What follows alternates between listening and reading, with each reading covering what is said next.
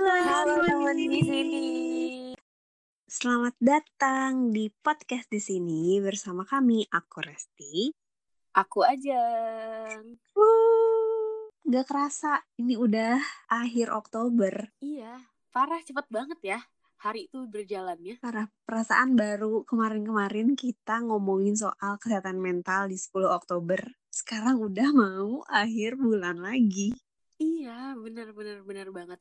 Mungkin juga salah satu faktornya nih Res, karena kita juga di PDS lumayan padat ya bulan ini karena Hmm, banget. karena kita eh, mau menyambut banget nih hari kesehatan mental gitu dan kita juga prepare beberapa acara dan salah satunya itu adalah webinar The Self. Iya, iya banget. Nah, teman-teman di sini pasti kalau yang ngikutin Instagram kita, pasti tahu banget nih soal webinar The Self yang memang dibuat dan diadakan oleh psikologi di sini.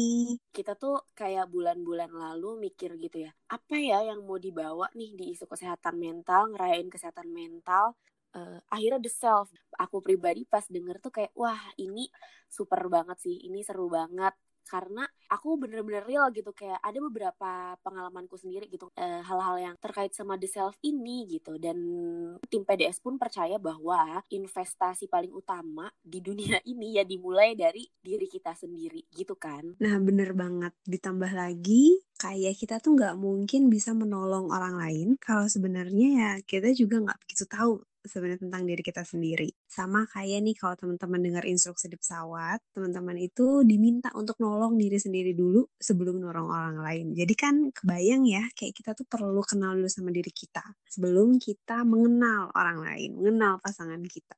Misalnya kayak gitu. Hmm, betul banget. Dan di The Self ini tuh kemarin kita tuh udah bahas banyak banget ya, Res. Ada delapan topik. Hmm, delapan topik berbeda. Kayak ada self acceptance, terus ada self love, ada self esteem, ada self apa lagi ya? ada self concept, self sabotage, terus dan self self lainnya. Eh, dan mungkin sih sebenarnya buat beberapa teman-teman udah pada tahu gitu ya kata-kata ini tuh maksudnya apa sih si- self self ini gitu. Tapi kalau aku sendiri eh, mencoba membayangkan juga mungkin sebelum aku usia segini, kalau aku dengar kata-kata ini tuh kayaknya aku nggak ngerti gitu apa sih maksudnya gitu. Dan webinar ini tuh dibikin eh, sebenarnya memang tujuannya buat eh, meningkatkan informasi, meningkatkan pengetahuan teman-teman gitu ya tentang kata-kata ini karena sebenarnya bagian-bagian self ini tuh ada ya res di diri kita terus dan ternyata berdampak banget gitu buat diri kita tapi kita tuh nggak tahu sebenarnya ini tuh apa sih gitu Bener banget. Dan sejalan juga dengan misinya psikologi di sini yang uh, kita ini mau membumikan psikologi. Nah, di episode kali ini kita akan lebih banyak sharing tentang the self itu sendiri. Yang akan sharing tentu bukan hanya kita, tapi kita akan ngajak teman-teman dari psikologi di sini buat juga cerita sebenarnya eh, kalau dikaitkan nih sama the self ini, tema-tema mana sih yang kayaknya paling relatable sama hidup Nah, buat yang pertama aku akan tanya Ajeng dulu nih. Jeng, kalau misalnya kamu sendiri dari The Self, ini mana sih yang kayaknya, aduh ini tuh kayaknya gue banget. hmm aku ya eh yang paling relate banget nih sama diri aku itu adalah yang self esteem Eh, ada self konsepnya dikit sama self love sih sebenarnya gitu Kenapa Jeng? jadi tuh kalau mau mundur gitu aku ngelihat diriku pas SMP gitu ya pas awal-awal remaja di mana aku punya masalah banget sih sama self esteemku gitu dan self concept jadi dulu itu aku sering kalau dulu kan nggak tahu ya kalau aku punya masalah di area ini gitu. Aku tuh dulu bilangnya kalau cerita ke teman-teman yang masih deket sampai sekarang eh, ingat-ingat flashback flashback gitu kayak dulu tuh ngerasanya kayak nggak kayak nggak sekolah deh SMP sama SMA gitu. Karena aku ngerasa aku nggak nggak ada peningkatan dari sisi eh, relasi sosial aku gitu. Dan aku tuh lebih banyak sibuk banget mikirin eh, diri aku sendiri. Kayak ke- eh, kekurangan aku lah yang aku ngerasa aku jelek lah aku ngerasa aku kalah dari yang lainnya lah aku ngerasa aku nggak mampu lah. Terus aku juga mulai ngebandingin diri aku sama teman-temanku lah. Eh, yang mereka lebih bagus lah lebih cantik lah lebih friendly dan banyak banget gitu. Dan akhirnya aku sibuk sendiri sama pemikiran itu dan makin lama aku makin menarik diri gitu. Jadi itu tuh yang aku alamin zaman aku SMP dan SMA jadi tuh kayak dark banget terus gimana tuh akhirnya bisa come up, come up with that problem oke okay. jadi tuh aku inget banget dulu tuh aku masih suka nanya gini loh res kalau misalnya aku kenalan sama teman baru kan mau nggak mau kita harus kenalan ya sama teman baru waktu SMP mm -hmm. dan SMA gitu tapi ada satu kata yang keluar dari aku tuh pasti gini kalau aku follow IG kamu kamu mau nggak atau boleh nggak gitu. Jadi aku tuh takut banget orang lain itu nggak mau temenan sama aku gitu. Wow iya. padahal kalau follow follow aja ya. Iya kan? Padahal kalau follow mah follow aja ya udah sih gitu. Kan kita juga namanya temenan kenalan gitu kan. Hmm. nah terus juga sampai itu tuh menghilangkan kesempatan aku buat mengembangkan skill-skill aku yang lainnya. Pokoknya kayak setiap aku mau masuk ke suatu ekskul aku tuh takut banget loh kalau misalnya uh, si teman-teman di ekskul itu tuh nggak menerima aku jadinya aku mundur nggak jadi ikut ekskul yang gitu-gitu itu loh. Dan aku Wah. iya dan aku nyesel banget dan uh, mata aku kayak terbuka gitu pikiran aku tuh terbuka setelah aku kuliah kayak benar-benar ketemu orang-orang yang 100% baru ketemu orang baru dan aku lebih tenang. Dalam arti aku nggak takut orang itu ngelihat aku sebagai orang yang buruk gitu. Dan mulai dari situ tuh aku mulai memberanikan diri buat nanya aku tuh ngerasa gini deh uh, menurut kamu gitu gak sih? gitu terus oh ternyata enggak gitu. Dan aku tuh eh, dan kita belajar juga kan res di uh, perkuliahan gitu. Dan mm -hmm. emang ternyata kalau anak remaja usia-usia kita SMP SMA tuh itu tuh emang overthinking banget cemas banget sama lingkungan sosial kayak gitu kan. Dan aku baru oh ternyata gitu gitu. Jadi aku uh, pas kuliah tuh aku mulai deh bener-bener mulai membuka diri mulai membuka pikiran banget banyak banget nanya sama orang cerita-cerita sama orang sharing sama orang dan ternyata wow apa yang aku takutin dulu tuh kayaknya sia-sia gitu loh sebenarnya. Kayak karena nggak ada. Iya kayak ya yang bener lah gitu kan. Kayak ah tau gitu dari dulu aja nih kayak gini gitu. Itu ya, itu apa ya? Itu adalah hal yang aku sesali sih sebenarnya satu hal gitu. Tapi bersyukur juga bahwa aku masih punya kesempatan buat sadar itu dan uh, bisa berubah gitu. Kalau sekarang sih lebih mikirnya ke arah ya udah deh gue udah mulai menerima diri gue gitu ya. Kayak uh, orangnya kayak gini uh, secara fisik kayak gini terus apa sih yang akhirnya bisa uh, dilakukan gitu buat kebaikan diriku sendiri dan diri orang lain. Sekarang sih udah lebih yang kayak gitu, gitu. oh insightful banget ceritanya. Kalau misalnya aku bisa nangkep nih lesson to learn itu adalah sebenarnya mm, it's okay kalau misalnya kita ngerasa kayak nggak uh, nyaman sama diri kita uh, merasa mungkin overthinking sama penampilan kita dan lain sebagainya. Tapi ya jangan sampai si kondisi-kondisi itu membuat kita nggak bisa berkembang.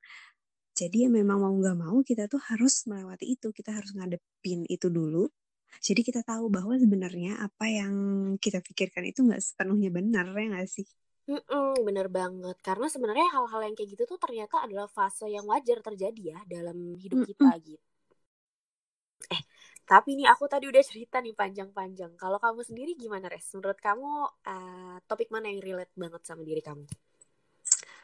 Kalau aku topik yang paling relate adalah tentang uh, yang uh, self sabotage. Jadi kalau misalnya teman-teman uh, mungkin baru dengar apa itu self sabotage. Jadi self sabotage itu adalah satu perilaku di mana kita itu mensabotase atau kita melukai diri kita sendiri dengan tindakan-tindakan atau perilaku-perilaku yang kita lakukan. Contohnya, kayak kita tuh pengen nih berkembang menjadi orang yang lebih baik, tapi diri kita sendiri nggak mau keluar dari zona nyaman. Pengennya di situ mulu, pengennya kerjaan yang uh, udah dikenal, pengennya kerja sama orang-orang udah dikenal mulu dan lain sebagainya. Kondisi itu di satu sisi kan emang bikin nyaman ya, gitu karena kita nggak perlu menyesuaikan diri lagi kita nggak perlu kenalan lagi tapi di sisi lain ya kita jadi nggak berkembang gitu loh sebagai individu. Nah dan uh, hal tersebut yang memang lagi aku alamin banget nih. Jadi kayak sekarang ini aku sedang uh, di masa-masanya aku tuh mau berkembang dan keluar dari zona nyaman aku gitu. Dan ada salah satu uh, apa ya kayak statement dari narasumbernya itu yang bilang kalau karena sering kali hal yang menghambat kita untuk berkembang itu adalah ya uh, diri kita sendiri. Kita mau maju ke satu titik yang baru, tapi kita sendiri malah melakukan hal-hal yang membuat kita balik lagi ke titik awal. Nah, itu sebenarnya hal-hal yang kayaknya uh, lagi relate banget sama hidup aku sekarang. Hmm. Gitu, Jang. Wah, bener-bener bener banget. Setuju sih, kita tuh sebagai manusia harus keluar ya dari zona nyaman kita buat bisa berkembang. Pasti udah sering juga didengar kata-kata ini kayak eh, kalau kalian takut melakukan sesuatu, nah eh, apa yang mau dilakukan itu yang memunculkan ketakutan, ketakutan itu adalah pintu atau jalan buat kita bisa berkembang lebih lebih baik lagi gitu ya. Hmm, hmm, hmm. Mm-mm. Setuju banget. Sama banget kayak tadi kalau balik lagi ceritanya Ajeng, kalau misalnya Ajeng gak berani keluar dari ketakutannya, ya kayaknya selamanya nggak akan ini deh, selamanya akan di titik itu dan mungkin nggak akan bisa take podcast dan cerita hal ini sekarang. Yes, betul banget. Emang butuh keberanian juga ya dan keberanian itu tuh kumpulnya nggak tiba-tiba butuh pelan-pelan aja nggak apa-apa nanti makin lama makin banyak baru deh kita berani buat berubah it's okay Nah, ini cerita dari kita berdua. Sekarang kita akan tanya dari teman-teman dari psikologi di sini. Yuk. Nah, sekarang Jeng, aku tuh mau telepon salah satu core dari psikologi di sini. Yang wajahnya itu jadi model the self. oh udah tahu udah tahu nih siapa yuk langsung aja yuk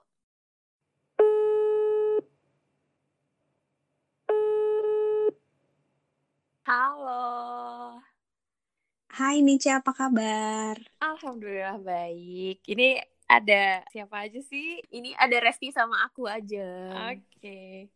Nah, eh, Nici, kan Mm-mm. kita tuh udah ngadain webinar The Self ya selama satu bulan ini dengan kamu sebagai covernya.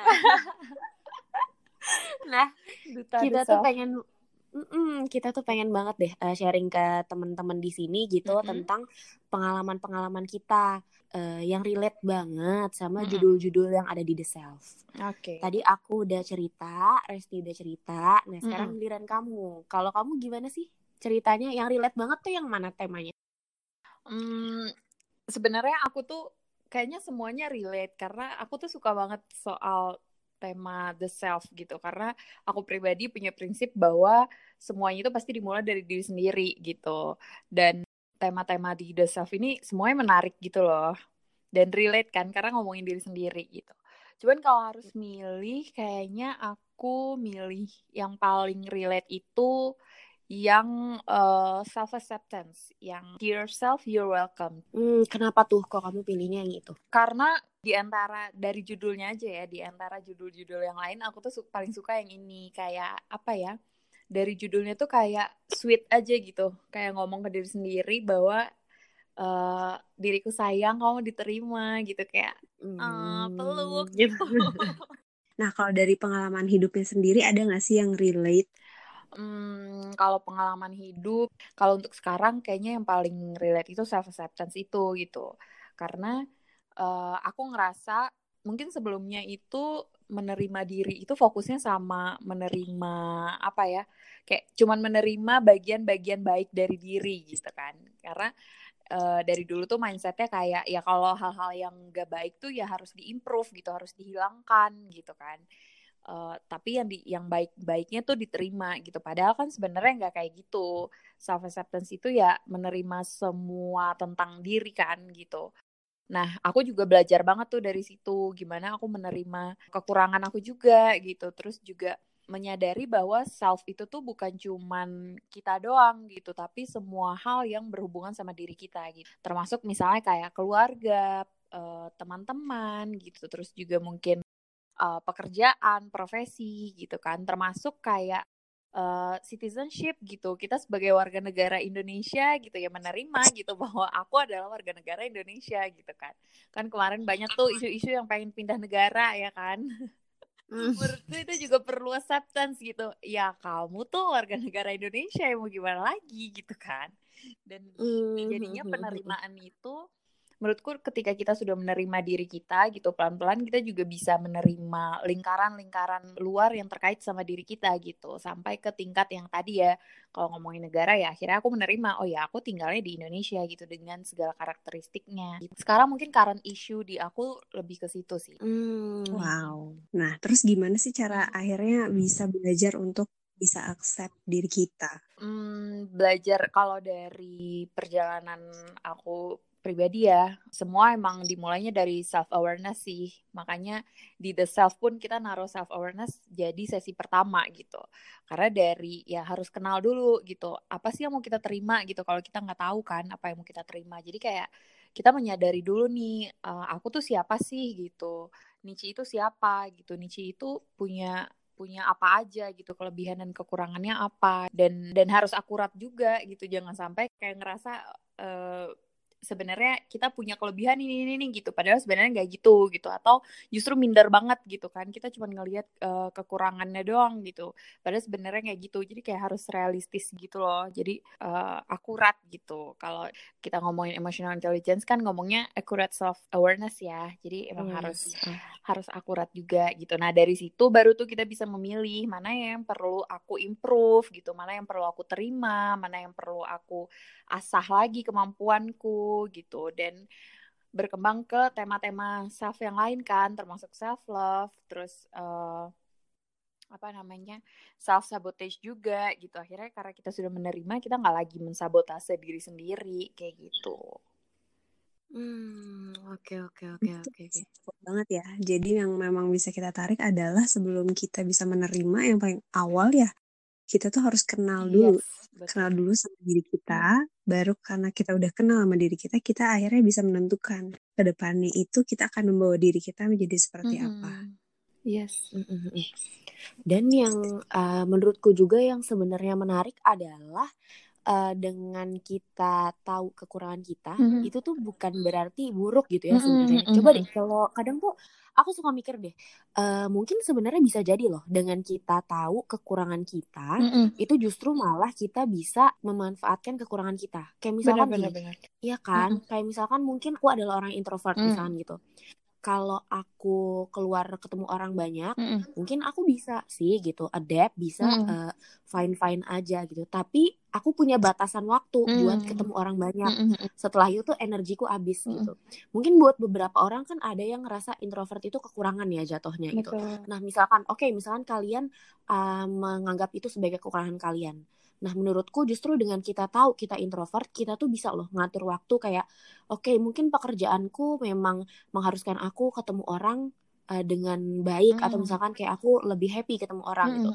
Tapi mungkin setelah kayak beberapa jam aku udah ketemu orang, udah cicat dengan banyak orang dan pekerjaanku berjalan lancar, aku tuh butuh loh waktu buat menenangkan diri. Mm. Jadi di luar uh, kapasitas aku kayak aku udah lima jam ketemu orang, biasanya aku akan mudah uh, capek banget atau udah nggak connect lagi. Nah di saat itu tuh kita udah bisa buat tarik diri lagi. Oke okay, aku butuh istirahat nih. Jadi aku nggak ngadain kegiatan gitu ya gitu. Sebenarnya tahu kekurangan diri kita tuh ya bagus-bagus juga loh gitu.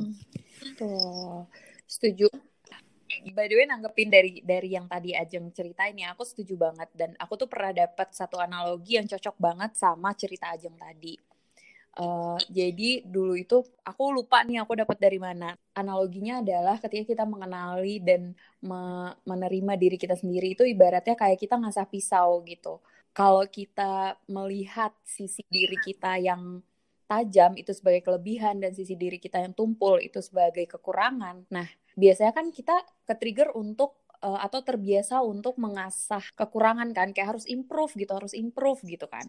Padahal kalau hmm. misalnya sisi tumpul itu kita asah, kebayang gak sih kayak kita harus mengasah itu berapa lama gitu. Dan lebih parahnya lagi kadang-kadang ada orang yang ngeliat justru si gagangnya nih yang diasah gitu karena dia ngerasa itu tumpul banget gitu kan. Padahal kan kayak semuanya tuh punya sisi yang punya fungsi yang beda-beda gitu. Kayak gagang pisau tuh ya buat apa gitu. Bagian tumpul itu ya buat apa? Buat melindungi kita kan biar makanya pisau nggak dibikin dua-duanya tajam gitu. Jadi emang ketika kita udah mengenali kelebihan dan kekurangan diri kita, nah di situ kita bisa mengenali juga gitu. Gimana kita memanfaatkan itu gitu. Sehingga kita nih jadi satu pribadi yang utuh dan semuanya bermanfaat gitu sama kayak si pisau tadi kayak gitu. Eis, mantap. Mantap banget dan sangat-sangat insightful banget. Betul. Thank you ya Oke. Nici sudah berbagi di podcast di sini. Dari Dadah, sampai ketemu. Nah, teman-teman di sini tadi kan udah denger nih Ajeng, aku, dan Nici yang udah sharing tentang eh, pengalaman-pengalaman paling relatable dengan topik-topiknya dari webinar The Self. Nah, kalau bisa bisa kita simpulin dikit nih, bahwa sebenarnya kejadian-kejadian yang kita alami, mau itu kayak terkait dengan self-esteem atau penerimaan diri, sebenarnya hal itu tuh wajar banget ya Jeng ya untuk kita punya gitu di hidup kita. Mm-mm, wajar banget terjadi dan harus dihadapi sebenarnya gitu ya. Mm-mm, bener banget. Dan kita tuh memang harus apa ya, kayak harus berani juga untuk mendobrak itu. Mm. Karena kalau misalnya, kalau tadi cerita dari ceritanya aja ya, kalau kita nggak berani ya lama-lama kita akan stuck aja di situ nggak berkembang. Betul, betul, setuju banget. Harus kita berani juga ya buat melangkah maju dan terima resikonya. Jangan malah putar balik, balik ke zona nyaman kita. Bener banget. Nah, kayaknya untuk episode kali ini segini dulu aja ya.